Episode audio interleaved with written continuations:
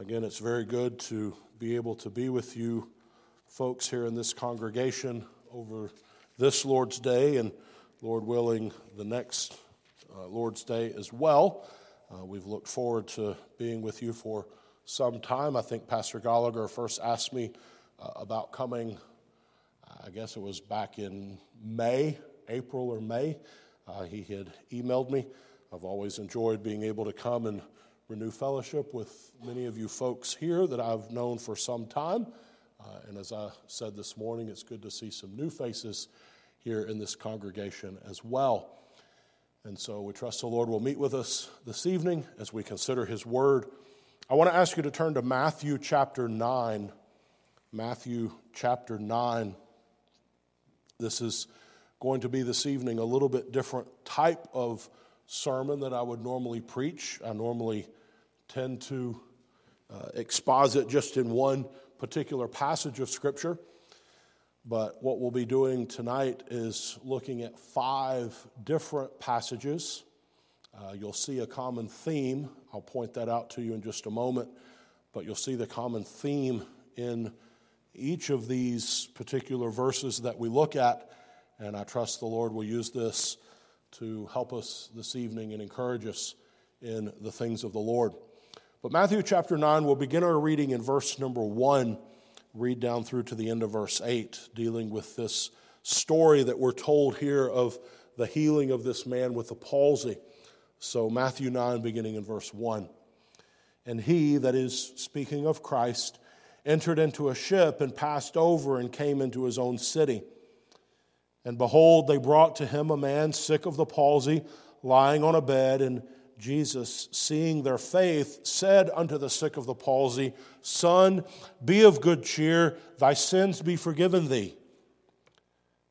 And behold, certain of the scribes said within themselves, This man blasphemeth. And Jesus, knowing their thoughts, said, Wherefore think ye evil in your hearts? For whether is easier to say, Thy sins be forgiven thee, or to say, Arise and walk? But that ye may know that the Son of Man hath power on earth to forgive sins. Then saith he to the sick of the palsy, Arise, take up thy bed, and go unto thine house. And he arose and departed to his house. But when the multitude saw it, they marveled and glorified God, which had given such power unto men. Amen. We'll end there at the end of verse 8. Let's seek the Lord in prayer. Let's ask his help and then we'll come to consider, as I said, these five different passages here this evening. But let's pray now. Our Father, as we have our Bibles open before us now, we pray for help as we consider the Scriptures. I pray for myself that you would help me in speaking to this group of people. Pray that your words would go forth with power and that they would be received indeed as they are, the words of truth, not as the words of men.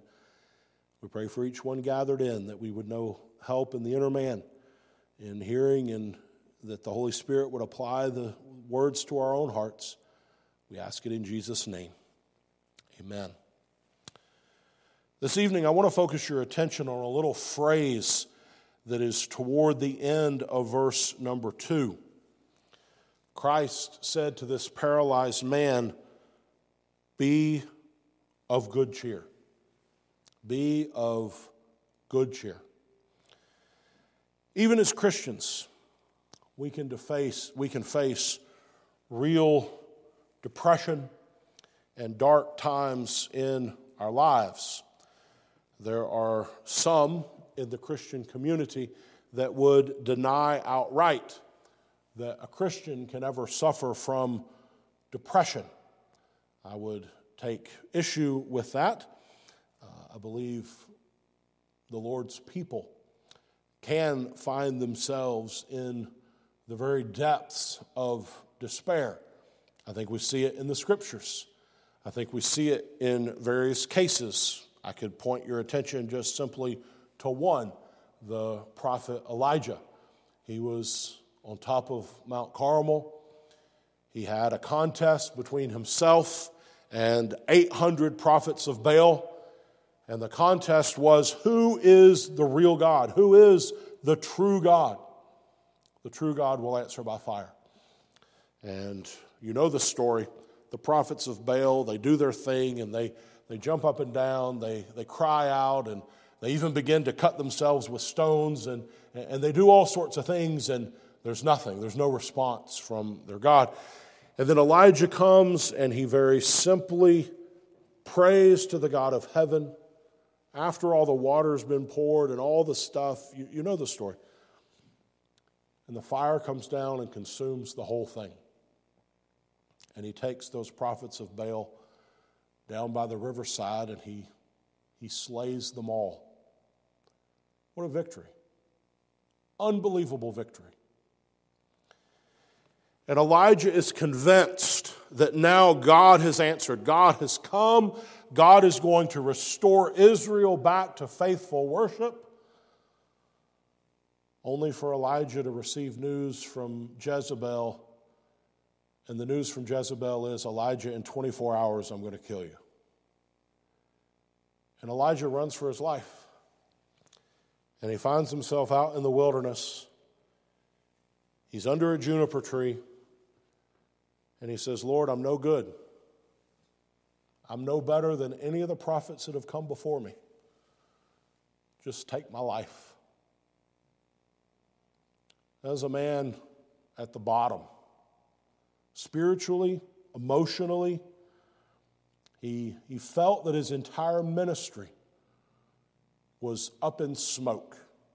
His entire ministry, everything that he had tried to do what he was convinced was the Lord's answer had come to absolutely nothing. A man in the depths of despair. I think we see it in other places. Uh, I think even in the case of uh, Peter, a man who went out and he wept bitterly, he had failed. He had, he had had a moment of testing. He had even been warned Satan has desired to have you that he may sift you as wheat. In that moment of testing, he failed. Just recently, I was speaking with another young person about the passage in the book of First Peter, where Peter says that we as believers are to be always ready to give an answer for the hope that lies within us. And I wonder if Peter wrote those words with a tear in his eye remembering that opportunity that he had to give an answer for the hope that lies that lied within him only to in that situation confronted not with the spear of a roman soldier but with just a simple question from a maid servant girl around a campfire. And he, he failed. He didn't give an answer for the hope that was within him. And he went out and wept bitterly there had to be some just depression of heart and soul. And we know the aftermath of that. The Lord meets with Peter, and the Lord restores Peter, obviously. But even in that conversation, Peter, do you love me? And, and Peter, he's hesitant to be as bold as he had been before. If everybody else forsakes you, I'm going to die for you. He's hesitant to give that firm answer that, that was so characteristic of the way Peter would talk before. And he didn't do it. He says, Lord, I, you, you know I have an affection for you. Peter, do you love me? Feed my sheep, feed my lambs. And, and the Lord raised him back up. And, but we see in various places in Scripture the Lord's servants very discouraged. But yet the Lord would come alongside his believing people and he would say, Be of good cheer. In, in my mind, this phrase is similar to what we find in so many other places in Scripture where the Lord would say to his servants, Fear not. I would encourage you sometime to just take a simple concordance and, and look up those places in the New Testament where Christ tells his people to fear not. And I'll tell you what you'll find you'll find situations and circumstances that if you had any sense about you at all, you would be scared to death. you would find a situation and a circumstance where it would be very reasonable for you to be afraid.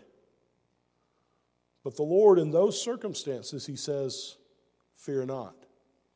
You're going to find the same thing in these verses that we look at this evening when the Lord says, Be of good cheer. You're going to find situations and circumstances where the Lord's people would be reasonable to be discouraged. It would be reasonable for the Lord's people to be on the brink, the very edge of giving up and throwing in the towel. But the Lord says, No, be of good cheer. When you and I face circumstances that are so discouraging and so disappointing to us, the Lord would come alongside each of us and not to be flippant and not to be casual, but as it were, put his arm around our shoulder and say, Be of good cheer. Be of good cheer. So I want to look at five times in the scriptures that the Lord uses this particular phrase. We see the first one here in uh, Matthew chapter 9. And so the point that I would put to you here is that we can be of good cheer because of Christ's pardon. We can be of good cheer because of Christ's pardon. Look at verse 2, what it says. It says, Son, be of good cheer, thy sins be forgiven thee. Here's the reason that he says for this paralyzed man to be of good cheer. This man had been brought to Christ. Eventually, he would be healed of his palsy, uh, the physical condition that he had. But pay attention to the order of events. Pay, pay attention to what is happening here in the verses. Before he was healed, before his temporal circumstances changed in any way, this is what Christ said to him. He said, Be of good cheer. This teaches us something very important.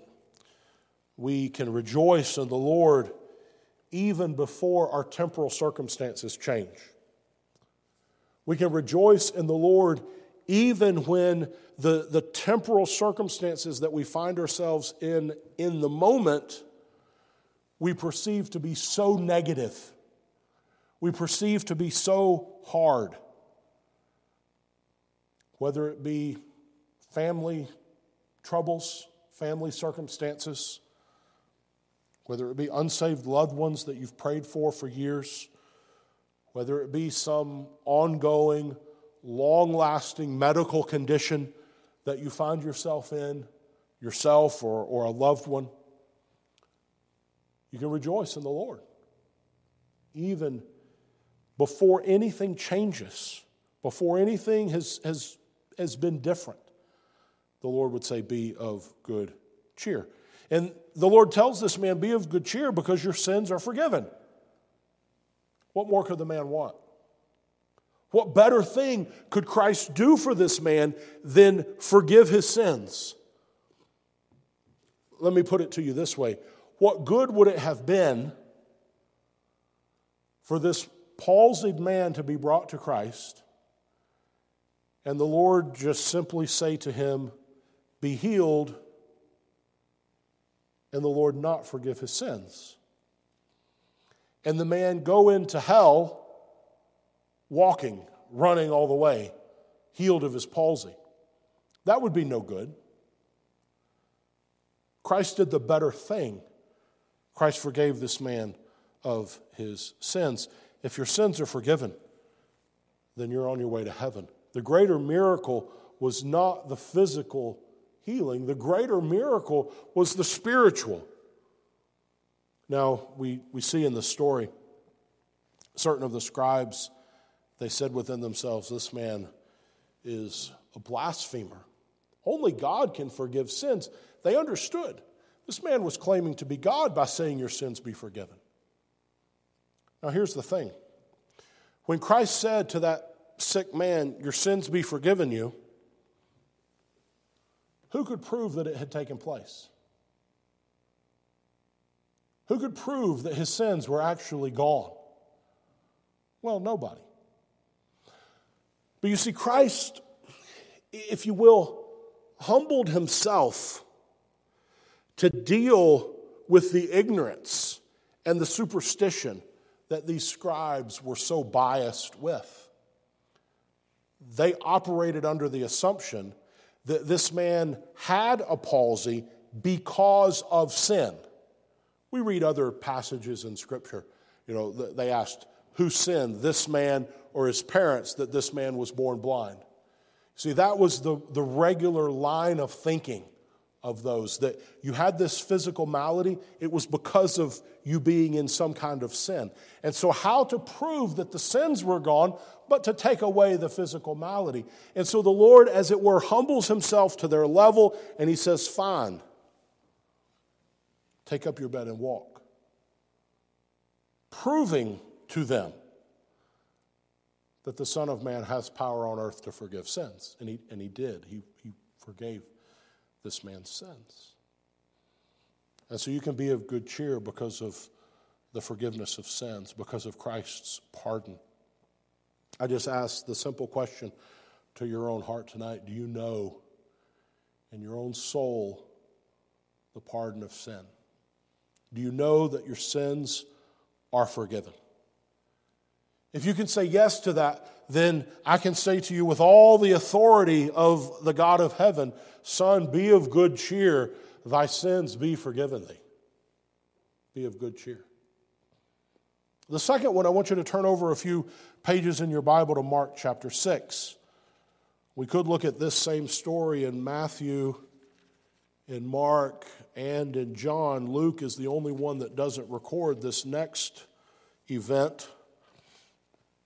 It's just after the feeding of the 5,000, Mark chapter 6. I point your attention to verse number 45. This is the passage where Jesus walks on the water. And I'm, I'm, you'll, see in just a moment why I point your attention to Mark chapter 6. Mark is the only one that records a little phrase that I'm, I'm going to point out to you in just a moment. But look at Mark 6, verse 45. Here we read, in straightway he, that is Jesus, constrained his disciples to get into the ship, to go to the other side before unto Bethsaida, while he sent away the people. And so that's the, the 5,000 men and, and the women and children that he, he was dispersing that crowd. Verse 46 And when he had sent them away, he departed into a mountain to pray. And when even was come, the ship was in the midst of the sea, and he alone on the land. And he saw them toiling and rowing, for the wind was contrary unto them. And about the fourth watch of the night he cometh unto them, walking upon the sea, and would have passed by them. But when they saw him walking upon the sea, they supposed it had been a spirit, and cried out, for they all saw him and were troubled. And immediately he talked with them, and he said unto them, Be of good cheer. It is I. Be not afraid. And he went up unto them into the ship, and the wind ceased. And they were sore amazed in themselves beyond measure and wondered. Here we have uh, actually a combination of these two things. We have the be of good cheer and we have the be not afraid all put together in one verse. And as I mentioned earlier, you look at these different passages and you would find a situation where you would have good reason to be afraid. Here they're out in the middle of the sea. Now, you have to understand, you know, there was Matthew, he was a, he had been a tax collector, but there was Peter, and Andrew, James, and John, these were four men that had grown up on the Sea of Galilee. Uh, they were very familiar with the waters of that sea. They were very familiar with the different weather patterns that came and went on the Sea of Galilee. No doubt they had found themselves in storms many times in their lives. But this particular time, they thought that it was going down. We see another time uh, a similar thing was happening. This time Christ was in the ship with them. he was asleep in the back. And you remember they cried, Carest thou not that we perish? You know, here they're, they're, they're toiling and rowing. The wind was contrary unto them, and they see something walking on the water, and they think it's a spirit, and they don't know what's happening. They, they've never seen anything like this before. And the Lord comes and he says, Be of good cheer, it is I. And so, what I want you to see from these verses is that we can be of good cheer because of Christ's presence. We can be of good cheer because of Christ's presence. The Lord's presence with them was reason enough for them to be of good cheer. It's I, it's me. The Lord is, is revealing himself to them, He's with them. And that little phrase that I want you to see in verse is actually in verse number 48. Um, Matthew and John don't record this little piece of information. It says, and he saw them toiling in rowing. Now, Jesus was up on the mountain, he was praying, and he saw everything that was happening. Jesus is the one who put them in this ship. He constrained, you see in verse number 45, he constrained his disciples to get into the ship and to go to the other side. And Jesus did not go with them. He constrained them, He compelled them to go. And so they went. No doubt the Lord knew that the storm was going to come. No doubt the Lord knew exactly what was going to take place in all of these circumstances. And Christ was on the mountain praying. I wonder what he was praying. We're not told. I have a hunch. And I think it doesn't take a lot of spiritual sense. I don't think it's a lot of uh, spiritual gymnastics to come to the conclusion that Christ was praying for his disciples. He knew what was happening to them. He knew what they were facing. He knew what they were going through. And he saw them. And I would submit to you that in that sense, they were never alone. In that sense, the disciples were never alone. Even though Jesus was not physically on the boat with them, he knew everything that was happening to them. He saw them. He saw their difficulty. He saw the toiling in the rowing. He knew and he saw, he understood that the wind was contrary to them. And then the Lord, with his own presence, he came to them in a, in a miraculous way, in a way that's not explainable by any human means or physics or anything else.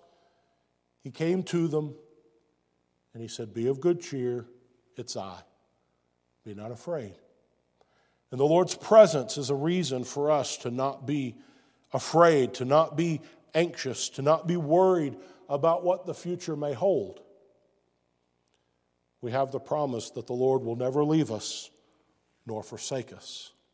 We were considering this morning one of the reasons that we have to set our affections on things above is because Christ is interceding for us. And we're mindful of that thought that Christ is praying for us. I would submit to you that's exactly what was happening here. His presence was with them in prayer. The third one that I want you to see is over in the book of John. And what we're going to see here is that we can be of good cheer because of Christ's power, because of his power. So, John chapter 16, I'd ask you to turn to. Now, there's a larger context here. I'll try to jog your memory. John chapter 13, Christ is in the upper room with his disciples. It's the passage where he washes his disciples' feet.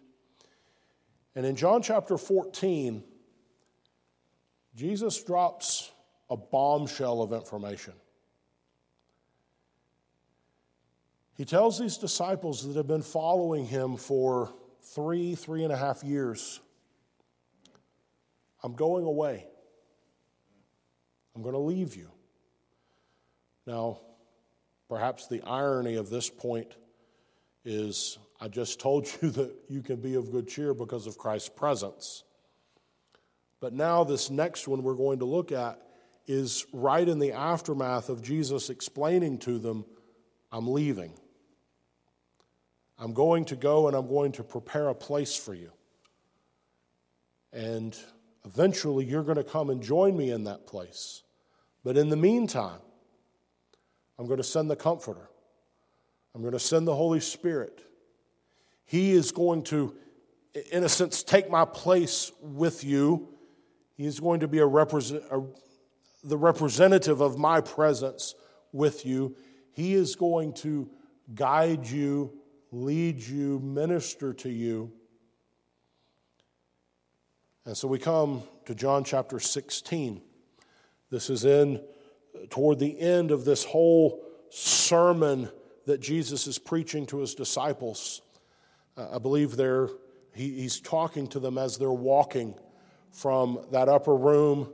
Eventually, chapter 17, they're going to get to the Garden of Gethsemane. And, so it's kind of a traveling sermon. He's, he's walking and, and having this discourse with them. And so look at John 16, verse 33. These things I've spoken unto you. Now, what, these things that he's spoken is this whole, this whole bomb of I'm, I'm going away. I'm going to send you the Holy Spirit. These things have I spoken unto you that ye might have peace. Not that you would be anxious and troubled, but that you would have peace. In the world you shall have tribulation, but be of good cheer. I've overcome the world. Be of good cheer. I've overcome the world. And so we can be of good cheer because of Christ's power. I've told you the context here is of Christ explaining to his disciples that he was going away. He's going to go to the Garden of Gethsemane. He's going to pray. And in just hours, he's going to be arrested. And it would seem Right? It would seem that the world had overcome Christ. To the casual onlooker, as, as the events of the next few hours would unfold, when Judas comes with that band of men, and Peter takes the sword and cuts Malchus's ear, and, and all the chaos that ensues in that whole thing, and Jesus is arrested and he's taken, and, and the disciples disperse, and chaos. I don't know what, what other word to use, but the chaos of that moment. A casual onlooker would say, Jesus lost. The world has overcome Jesus. The world has overcome this little band of men. But it's not true. Jesus tells his disciples at the end of that whole discourse I've told you all this so that you would have peace, so that you're not anxious. It's going to seem as if things have gone terribly wrong, but they've not gone terribly wrong. Be of good cheer. I have overcome the world. He explained to them everything that was going to happen. The disciples didn't understand everything. It's clear from the Gospels as these gospel writers, they're the ones that live this, right? Except for Luke, but I mean, they, they live this and they admit as much. We, we didn't get it, we didn't understand everything that was happening. And it wasn't until after the resurrection that all the pieces of the puzzle began to, to come together in their own mind. And the Holy Spirit was doing what Christ said the Holy Spirit would do guide them into all truth and bring to their remembrance all the things that he had communicated to them. And he says, In this world, you're going to have a lot of trouble. You're going to have a lot of tribulation. But be of good cheer. I've overcome the world. My power is greater. And the same power of Christ that overcame the world has overcome the world. And we serve the same Christ. We have every reason to be cheerful because of the power of Christ.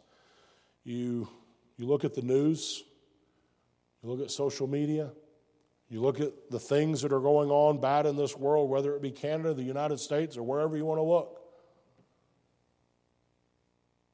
And it would be easy. It would be very easy to become very melancholy and to be very discouraged. But there's a sense in which the Lord is saying, Don't worry about it. I've overcome all this. He's conquered death and hell, He's overcome the world. His power is infinite, eternal, and unchangeable. You know, you, tribulation, it triggers Job, in, in my mind anyway.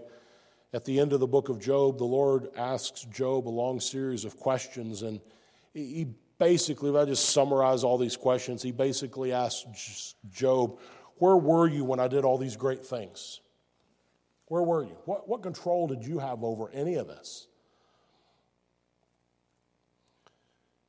And the answer is none. You know, worrying, being anxious, being all torn up inside doesn't change anything. God is in control of all the circumstances that we face in this life. And so, whether it be tribulation, whether it be whatever trouble you find yourself in, be of good cheer. Christ's power has overcome the world. For the fourth one, I want you to turn to the book of Acts. Acts 23. Here we see an event in the life of the Apostle Paul. Acts 23. Just look at verse number 11, just one verse here. Acts 23 11. And the night following, the Lord stood by him, that is, stood by Paul, and said, Be of good cheer, Paul. For as thou hast testified of me in Jerusalem, so must thou bear witness also at Rome. What we find here is the Apostle Paul in the center of the Lord's will. We find Paul obedient to God's call. We find Paul in the place that the Lord had for him. The Lord was providentially guiding Paul's pathway. And the Lord had a very clear plan and purpose for Paul in Jerusalem. That was finished. He was finished with Paul in Jerusalem. We can put it in, in this sense the Lord did not have any more work for Paul in Jerusalem. Paul would never go back to Jerusalem, he was finished. And now there was a new task there was a new thing for him to do. The Lord now was revealing to Paul a plan and purpose for him in Rome. And so, the point that I would make from this is that we can be of good cheer because of Christ's providence. His providence. The way that he supernaturally leads and guides his people. The Lord was finished using Paul in one place and was preparing him to be used in another place. Now, the rest of the book of Acts is going to tell us basically the journey of Paul getting from Jerusalem to Rome. And we're going to look next at a shipwreck. But there was nothing that could overturn God's providence. God had a plan and purpose for Paul in Rome. And so it didn't matter what happened. Paul was going to get to Rome because there was a work for him to do there. The Lord revealed to Paul what was next. The Lord reveals to his servants in time what's next, but he doesn't always reveal everything that's next. I put it to you this way if the Lord revealed to you what you would be doing five years from now, 10 years from now, 15 years from now, there's a high chance you would revolt against that plan and purpose.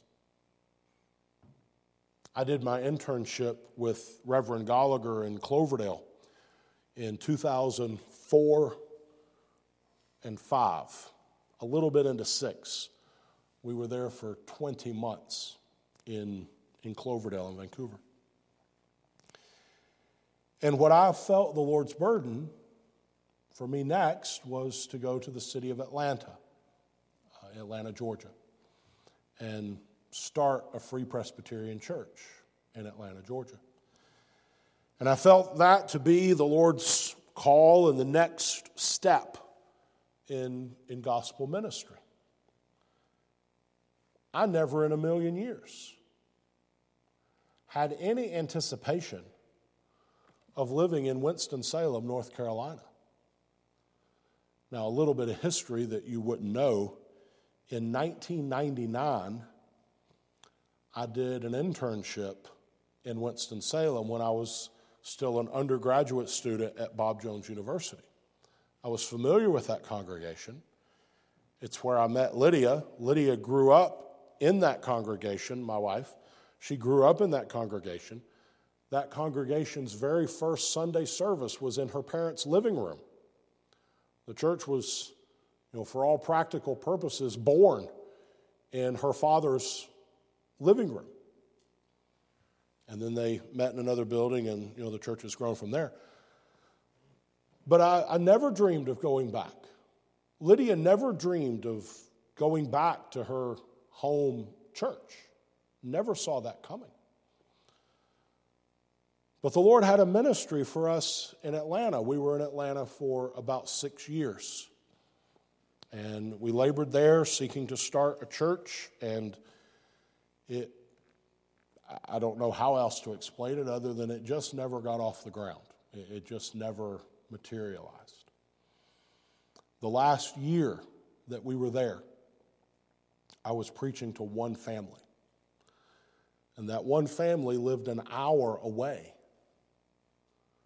now, you can't likely build a church on one family that lives an hour away from where your building is. And so we made some adjustments and, and, and even moved the church to the city where that family was and, and basically tried to start over. But in kind of a similar circumstance here, I knew, I knew in my own heart my ministry in Georgia was finished. I was, I was done there. But what next? What next?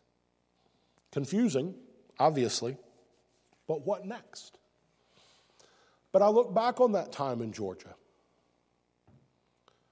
My two oldest sons point their conversion to that time in Georgia. There were scores and scores of Sunday nights that I preached to my own family. They were the only ones that showed up because I drove them there. Nobody else came. It was an empty building and it was my family. And they sat on the front row and I preached my sermon to them. Is that a waste? No. It wasn't until after we, well, it was about two weeks before we left. A friend that Lydia had met through a library story time, just kids sitting on the floor and somebody at the library reading a library book to them. And Lydia befriended a lady. A lady that, to look at her, would be someone that you know, let's just be honest, some of you would, some of me, would not talk to. We would avoid. We had a child of a similar age, and they had gone to the park a few times, had just really what amounted to a casual acquaintance kind of friendship.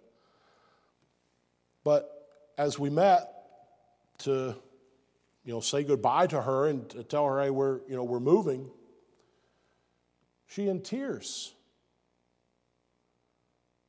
told us of the influence that Lydia had had on her And she had come to faith in Christ and started going to church, to another church. She never came to our church. We had no idea that she had been impacted in such a way. The Lord had a purpose. This is what I'm trying to communicate. The Lord had a sovereign, providential purpose for the time and for the ministry. And then the Lord, in His own providence, said, okay, it's time to do a new thing. And He communicated that to Paul. I have a ministry for you here, and I have a ministry now for you in another place. Paul, be of good cheer. You know, I, for the longest time, actually for several years, I viewed what had happened in Georgia for my ministry as a failure. I failed. I tried to start a church. I didn't start a church. I failed. Until I came to understand it from this right perspective. Be of good cheer. The Lord leads his servants. The Lord takes his people from one place to another place. I had a ministry for you here, and now I've got a ministry for you someplace else. Be of good cheer. I'm going to lead you, I'm going to guide you. And we can be of good cheer knowing that the Lord leads his servants along, he leads his dear children along. And that brings us to one last one. Turn over to Acts chapter 27. Acts 27. This is shipwreck that I mentioned just a moment ago. Look at verse 22, Acts 27 22. And now I exhort you, this is the Apostle Paul speaking now. And now I exhort you to be of good cheer.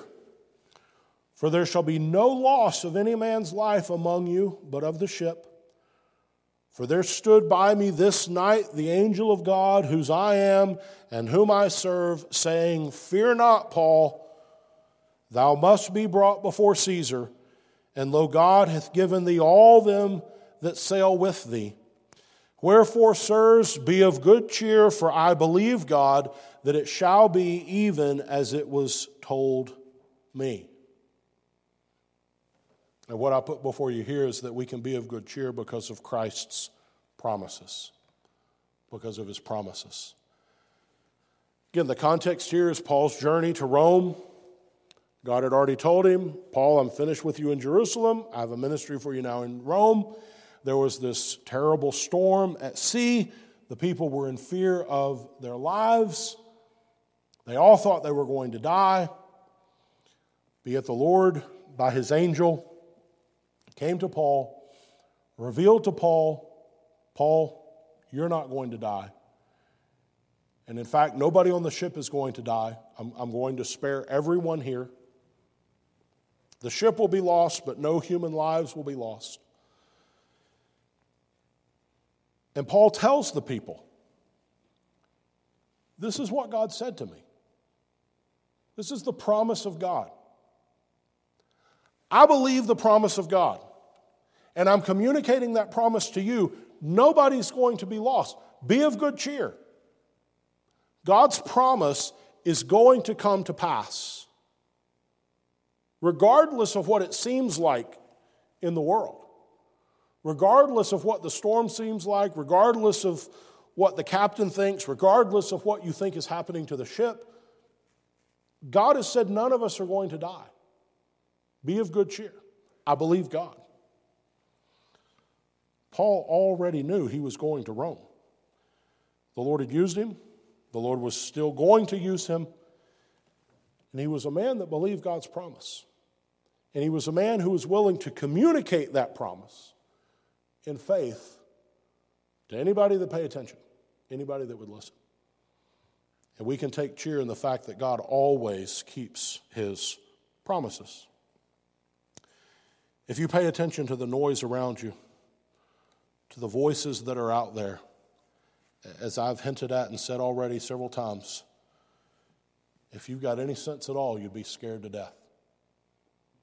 You'd be discouraged, be afraid, you'd be depressed. Sin's depressing. The consequences of sin are depressing. Yet, God has called us as believers to look away from these things and to look to Him instead. And as we look to Him, we can be of good cheer. We can be of good cheer. He is able to do for us and to provide for us all that we need. And we can find ourselves very safe in the arms of Jesus and safe in his tender care. Amen. Let's take our hymn books and close in a hymn.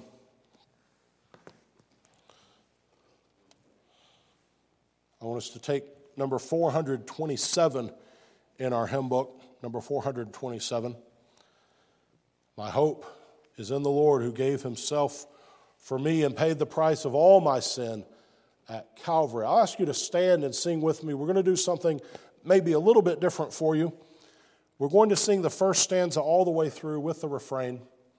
And then the second, third, and fourth stanzas, we'll just sing the stanzas without the refrain. And we'll only sing the refrain again at the end of the very last stanza. So let's stand together, please, as we